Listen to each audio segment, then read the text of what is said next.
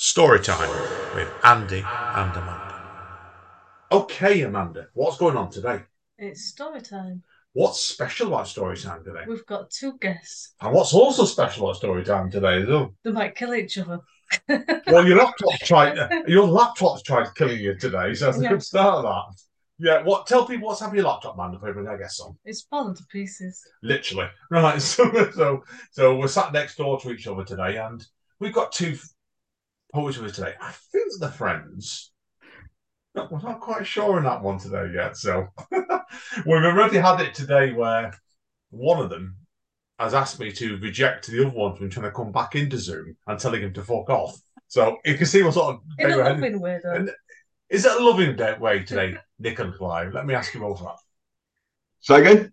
Is it a loving way that you, you Nick, you want me to tell Clive to fuck off today? Absolutely not. No, no, no, no. with, with extreme violence would be preferable, but I right, realise in Manchester that could be difficult to reach him in Swindon. right. Well, we've got the one, the fantastic Nick Law and the equally bonkers Clive Oseman with us today.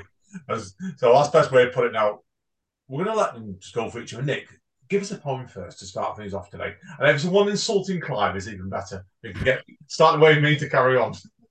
I, I've I have actually got a poem that wasn't written for Clive that is full of insults, but I didn't bring it along today. Although it was written for someone that Clive used to work with. That one I wrote for Ollie. Uh, We had, we had a rather annoying cameraman that used to work with us who um, he could dish it out, but he couldn't take it. Uh, Winding him up was much fun. But anyway, I thought I'd start with something really, really serious and highbrow. Um, I once slew a metaphor. I tracked it long, two days or more, over river, mountain, moor, until in rich and leafy glade it confronted me with a mighty roar. It leapt, attacked, claws ripped, teeth snapped, knocked me flat upon my back. It weighed a thousand tons of coal, its pelt black as a devil's soul, its mouth a scarlet pit of hell, its breath a most disgusting smell. It reared to strike. Again, and I drew my knife and with a cry of fear thrust forth my trusty blade. Prayed that it was strongly made, that it wasn't poorly aimed. I didn't want this creature maimed.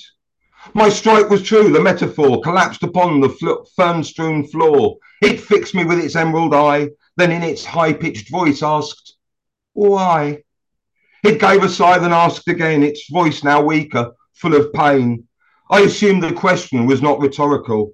Your death, dear sir, was purely allegorical. Thank you. Amanda, I will let you say I something. enjoyed that. It's like a nice little story. Yeah, Not a bedtime story, though.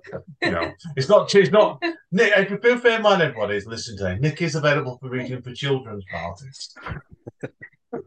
not necessarily all the time, but no, excellent piece, mate. So, Clive, over to you, mate. What- Okay, well, the first thing I want to say is that the only trouble with Nick is that he exists.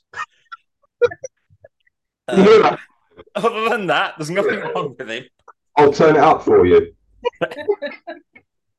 So, The word I- this was going to be an audio only. It might have to stay audio only knows now.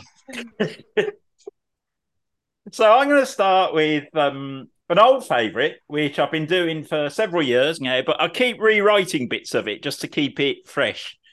And I've done a bit more rewriting. Um, so again, for I always explain for people who are listening who are not from the same area as me, uh, as I'm from Birmingham, and there's an area just outside Birmingham called the Black Country which got its title from uh, the industrial times when you know the soot, the, the soot and the smoke. Um, so that's that's how the name the Black Country came about. And they have got their own very special dialects, and they do use their own words sometimes. For example, the word which I'm going to use in this poem, "busting," means really good. So, um, so yeah, this is typos. And it's a rather random take on what would happen if every single typed mistake changed the world to fit its template. If one letter omitted or added, any others changed or out of place had a consequence for the human race. We would have violin music by Shaganini, David Blowie with his green weenie, Old time comedy from Scrotum and Wise, Kate Bush's man with the chili in his eyes, Boris Johnson snorting lines as he fathers bastards and spouts his lies, MPs from the gory party going to work to get high on Charlie. But even in the strangest of times, we need to get tough on rhyme and, and on the causes of rhyme. So Simon and Gar- Carbuncle's greatest hits would include The Sound of Violence, Here's to You, Mrs. Robin Sod, and Bridge Over Troubled Walter. I don't know why Walter is troubled or even who he is, but it seems somewhat harsh to stick him under a bridge. We could have some wonderful movies as if the originals needed improving, like 101 Damnations, a hell of a film, I'm sure you'll agree. Then the 39 Sheps, where Cruella decided a change of breed would just as well fulfill her need. And Neil Diamond in The Jizz Slinger is a real humdinger. And Joseph and his amazing testicular dreamboat, whatever that may be about. And Inglorious Bat Turds about a flying mammal that met Ozzy Osbourne and crapped itself with nerves. We would have criminal Spice Girls called Felony B and Felony C. Muse singing about a supermassive asshole, and that's not all. Kids would hear Humpty Dumpty shat on the wall. There would be a black country killer called the Boston Strangler, and Gordon Brown is a song by the Danglers. A bit of hard walk never hurt anyone, though this I doubt. One over the head, and your lights would be out. A bird in the hand is worth two on the boss, I concede. A friend in need is a fiend indeed. Liverpool fans singing, You'll never wank alone the butcher giving his dog a boner. Putin interfered in Trump's erection and probably caught a nasty infection. And I heard Harry Potter's Goblet of Fire appears to be up for hire. How much? If you ever have to ask the prick, you can't afford it, Squire. Now, I think this poem is the dog's bollocks. Others will call it puppycock.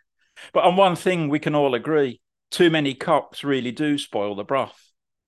And you could end up with cheesy bunion sandwiches and the packet of clitoris all sorts. But whatever you have to eat, to eat, be careful not to choke. I wouldn't know what to do, and there's enough pressure already on the emergency dervishes. Thank you very much.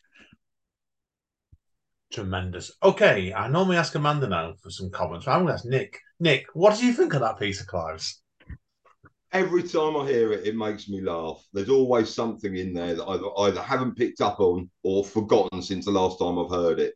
It's it's an interesting interesting view into the workings of his mind. that's one way. Of, that's one way of putting it. I was that is You, you know what, Clive? I expect Nick to insult you, and so that's that's a rarity. He's been nice to you. Yeah, That he's last- obviously after something. That last, that last bit was a compliment.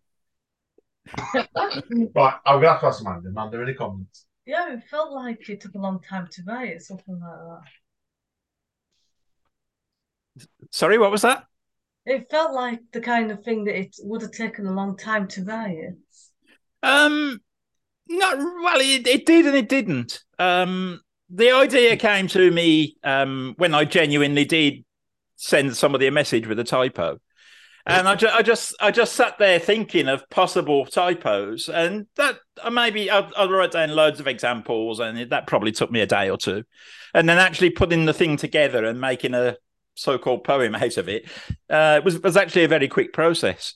And then I have changed it a few times over the years, as I said, but um, but yeah, it, it was fun to write. Yeah, I think I get that with both your works in some ways because um, yours here, Clive, certainly like yours is under like it's like a jigsaw puzzle where you're trying to piece them all together, isn't it? You, you get the little threads and trying to find it. And yours, Nick, is uh, yours is much more like it's A to Z, or you're following, you're getting the rhythm going on it, and that's why it's different sorts of pieces, but great in both cases. So that's what both for great area on today. Right. I'm going to do one. I've got some silly stuff I'm going to do later. You two haven't heard yet, so I'm going to do one serious piece today. Um, that, I've got, um, I've just bought a serious poetry book out as well. First one on the wild list. This is called In the Mists of Winter. Now, the poem in I'm going to read is, you know, when you write, you think about where you've lived and stuff. Um, I've had a couple of occasions of places where I've places where I've nearly moved to, and I wrote a poem about them. So, so this is called Open Ground. Leighton, you asked me to move in with you when I was 20, but I couldn't do it, saying it wasn't right for me, and we drifted apart. You told me you felt the same about Manchester. 29, I was when the landlord asked me when I looked at that bedsit 15 minutes in Greenwich Council before the council then told me that the job was only temporary. And I didn't end up taking it when all the bedsit when I saw mice. 32 I was when I fell in love with Kemp Town. I spent a month on and off your sofa and your ex-boyfriends before giving up when I couldn't get a job there and stumbled back to Manchester, our relationship in pieces. Peeling regrets in my heart every time I nearly moved away. I ended up returning back, barely able to look at myself, inscribed in memories, ramming ramifying inside me in rage of pent up emotions. Telling myself each time it's for the best, casting a victory over each segment of my life, wrestling in darkness and my sadness, leaving me facing the music every time I moved on, building home after home, whether on the coastline or crushed on the London Underground, steaming down the sunset until I found my real home was inside my heart, not inside a suitcase. Cheers, guys. Okay. Over to Amanda. Okay. Now oh, I've got silly stuff. Oh, like what have we got?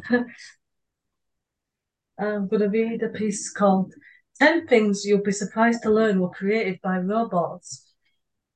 Number one, those weird CAPTCHAs on websites that were supposed to prove you're not a robot. Number two, kale. Nobody who actually eats food would ever create this. Number three, a key finder. Most people who can't find their keys can't find their key finder either. Number four, sex dolls. These weren't created for us. They were created by robots for themselves because they get lonely. Number five, breast cushions. No human would ever create these. Number six, motorized ice cream cones. Have you ever tried eating an ice cream while it's moving? No, neither have I, but I imagine it would be messy. Number six, and seven I'm on. Right, that annoying little paperclip that used to pop up in Word when you were in the middle of something important. Number eight, the mute button on Zoom. Number nine, PPI calls, which makes sense as most of these are now made by robots after humans refuse to make them. Number 10, potholes. The robot's plan is to one day throw all of humankind down a giant pothole and begin the robot revolution. Excellent. Hmm. Excellent, Amanda. Brilliant stuff, look, definitely with that. It's worth noting that is from a book, and you're reading from that book today, Amanda, aren't you? So Yeah, what's the book just keep it's called You Won't Believe What Happens When You Buy This Book, a spoof clickbait collection. So that gives you clues what we're getting for the second half and rest of Amanda's pieces today. So okay. So enough from us two. Back to the people that entertain us. Nick Lovell. Okay, seeing as it's coming up towards that uh, most wonderful time of year, I thought I'd uh, drag this one out because it only ever gets performed about once a year, if then. And it's called Winter Break. Voices echoed back and forth across the shattered landscape, across the stark scenes dressed with barbed wire, strewn with human wreckage, and garlanded with mile upon mile of trenches. No snow here, just mud spread, spread thicker than chocolate on a cake deep and stinking, clinging to cloth and skin and memory. Yet still as the guns fell silent and gentle rain hissed on the hot metal of their lethal barrels, voices rang out. Foe calling foe, enemy calling enemy, brother calling brother. Language no barrier. While they shared few words, their mouths shared the same shy smiles. Their faces the same sorrows, the same scars carved, deep behind the eyes of all present, more fraternal, than any shared tongue. Handshakes and hugs as men who minutes before had been dedicated to each other's slaughter fumbled for understanding when faced with neighbours. Playful charades and cosmopolitan mimes abounded, conjuring cigarettes, tobacco, flasks of cognac, wine, and the inevitable football. It never mattered who won or lost that day, just that the game was played, and for one brief moment, sanity restored. Tremendous, mate. Absolute tremendous. Clive, I'll let you ask, what do you think of that piece? Then?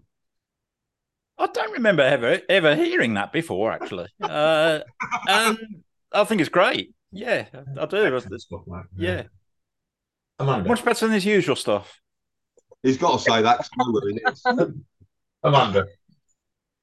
As a poem, it was good, but I can't really comment because I'm not really into sports and stuff. Fair enough. Okay. No, great stuff, Nick. So it's my side as well. Clive, you've got to follow that now. Okay, so um, yeah, um, as you know, uh, I am known for doing slightly eccentric stuff sometimes, uh, and Old um, Stratford saying, no shit. Just So- occasionally, mate.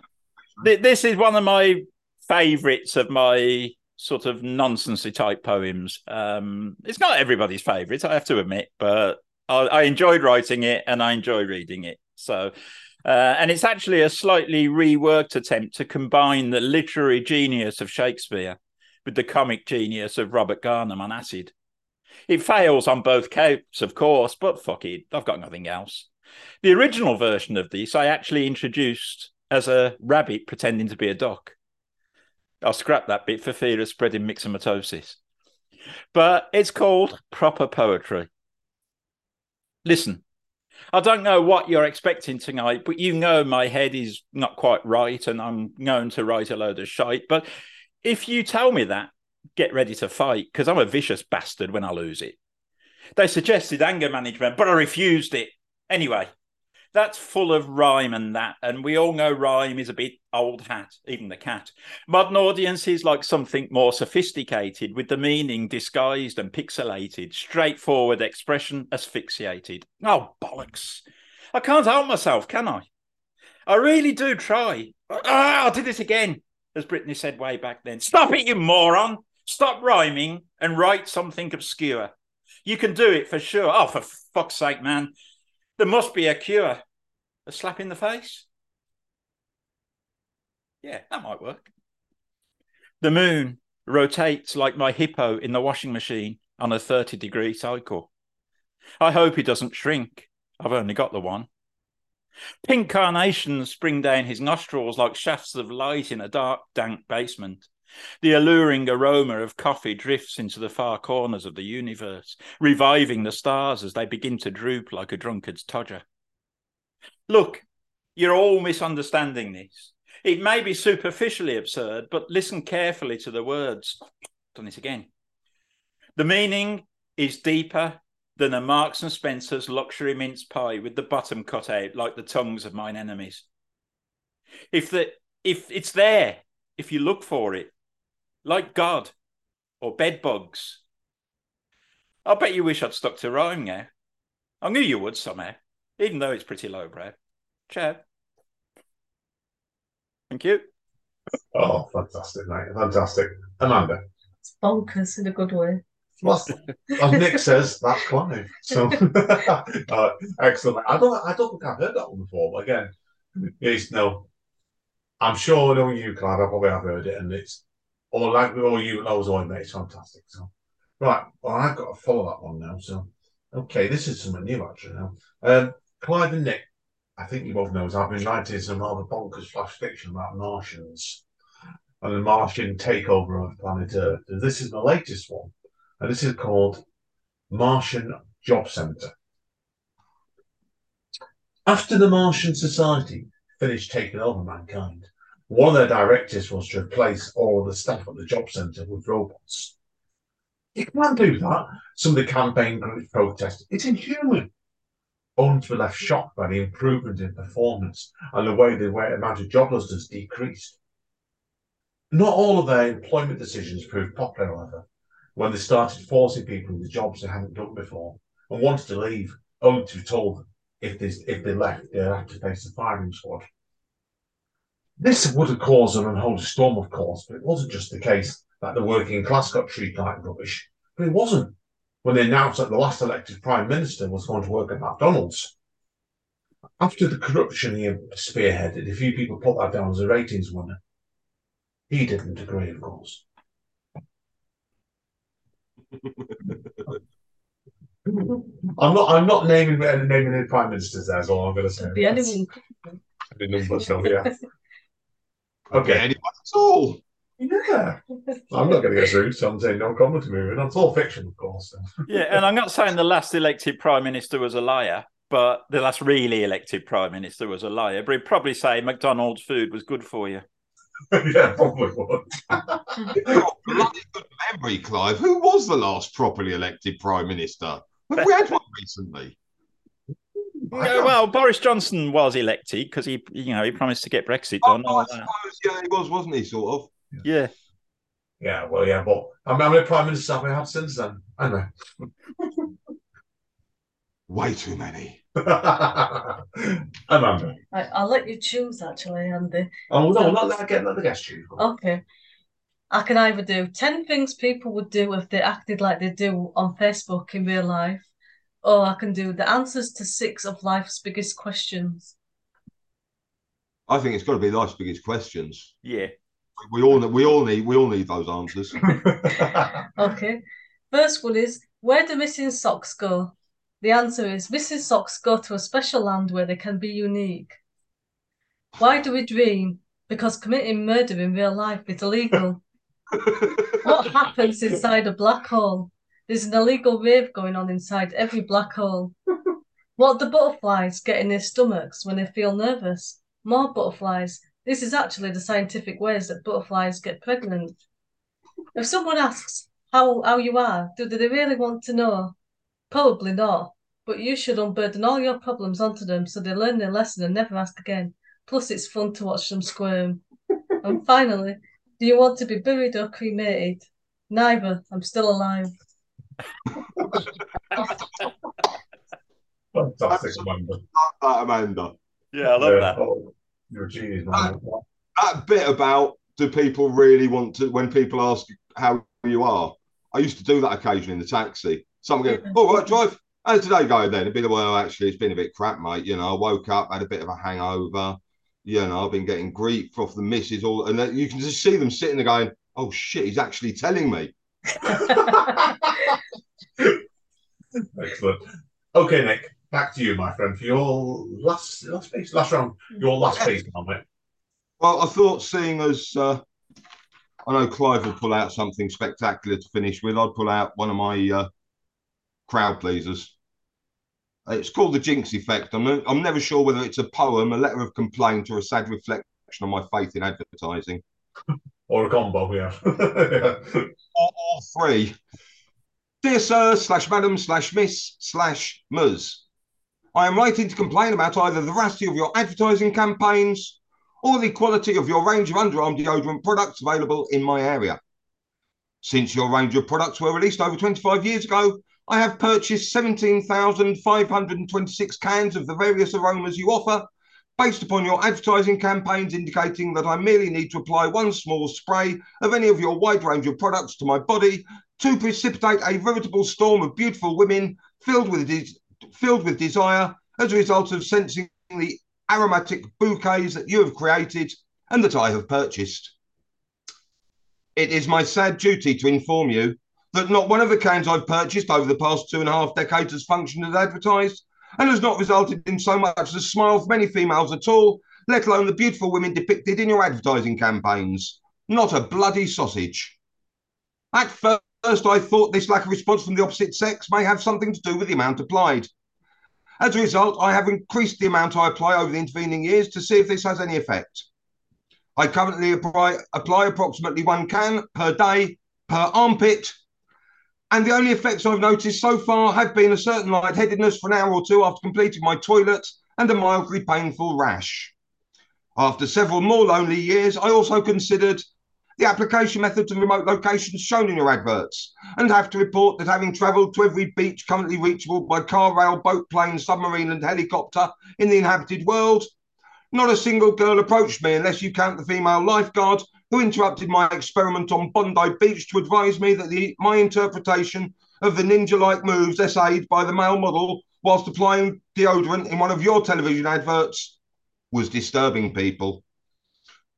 I, I'm also disappointed to note that the large wooden ark I've built in my back garden has yet to attract so much as one short, dark, and ugly munter, let alone streams of blonde goddesses coming for me two by two. Whilst it has gained me some attention, being named Noah on the front page of my local paper was not quite the result your adverts led me to expect. Having noticed with interest your campaign intimating that your products are of assistance in locating hitherto undiscovered tribes of Amazonian beauties with a propensity to remove their underclothes to signify their approval of my choice of sachet, I've spent what free time I've had over the last seven years, what with building a bloody ark and searching for that sodding beach, trekking across the world's last wildernesses, and as a result can advise you that despite attracting millions of biting insects, flies, scorpions, spiders, snakes, and one over-amorous brown bear, your various products fail to attract one single woman or even any married ones. Therefore, it was with relief I viewed the adverts announcing the release of your His and Hers range of fragrances. This advert clearly demonstrates that these two new additions to your range are suitable for use in the urban environment. And thus I purchased a case of the His variety and applied two cans of said range to each armpit. Once I was able to stand again and leave the house, I set off through town centre, anticipating a wave of vehicular carnage, with swarms of female volleyball teams tearing themselves free from the apocalyptic wreckage of myriad team buses, all overwhelmed with desire. For me. Sadly, the only vehicular mishap to occur as a result of my use of your product was due to the dizziness following my over application of the spray. In my disoriented state, I staggered into the road and was struck by a lorry. Undeterred, I applied my reserve can to my body whilst in the ambulance and can now happily report that at last, after 25 years, 17,526 cans of product, thousands of miles of travel, hundreds of miles of trekking, countless inspect fly, spider, scorpion, and snake bites, one ark, one bear mauling, and one life threatening road traffic accident, there's finally been a result. One of the nurses in the intensive care unit has asked me for a date once my legs heal and I can walk again. His name is Derek. Thank you very bloody much. Thank oh, you. fantastic, mate. Fantastic. Amanda. I think Lynx should use this in the advertising. Yeah, yeah, that then. Lynx should use that in the, in the advert, definitely there. Pay seven I million. Lie. I lie. Excellent stuff, mate. Anyway, over to you, Clive. Okay, so I mean, I love the the jinx effect. It's one of my favourites of yours, Nick. I always I always love it when you do that in a set or on the mic or anywhere because it's it's great. Always makes me laugh. Right, I'm going to finish unusually for me because um, I don't normally do this, but I'm going to finish on something brand new that I wrote this morning. Oh that uh, obviously nobody's heard yet. I've only read it out loud once myself just to make sure it, it sounded okay. So I hope it works. And there is actually something quite spooky about this when you consider Andy's, Andy's last poem, but that won't become apparent immediately, except for the fact that I've already mentioned it now. Um, and th- this is called The Truth About Me. Okay. I'm going to tell you the truth about me. Most of you will think it's a fantasy because you'll never accept what you cannot see. Being open minded is the key. Closed minds create hostility, and so many I have met will never be free of the willfully blind hypocrisy of those who preach inclusivity, but whose own boundless vanity refuses to show civility or sympathy for those who live their lives differently. You see, I am. I'm I'm reluctant to say this because you will take the piss. You'll say I'm mad or deluded or whatever insult each of you chooses, but I am. And this just happened. I didn't plan it. I am a spy from another planet. We are not a peaceful race. We are coming to colonize the place. I've been sent on a scouting mission to ascertain the best position, the key city to destroy with all the might we can deploy to force you into submission. But I couldn't bring myself to inflict suffering and death to an ignorant people so blind and deaf because, well, because I've fallen in love, I guess. I saw that photograph of Mona Lisa and I thought it was, I thought I was going to have a seizure. She was she is the world's most beautiful creature.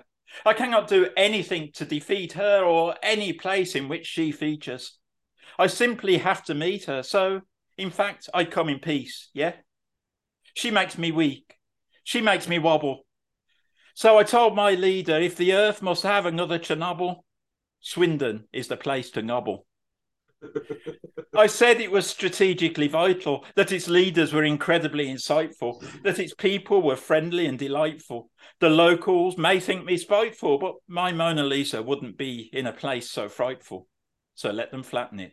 It's only rightful. Thank you very much. I'm not asking why, where that's come from. Amanda. He regularly complains that he's not recognised in Swindon. I can't understand why. No, I don't know why either, that, yeah. Well, I suppose the sequel piece coming about dropping a nuclear bomb on Swindon, is it, Clive? Oh, no, that's all. No, no, no, no, no, no, no, no, no. As if I, as if I'd write a poem about anything like that. The only, reason, the only reason why Betjeman wrote "Come friendly bombs and fall on slough" is because he couldn't find a rhyme for Swindon.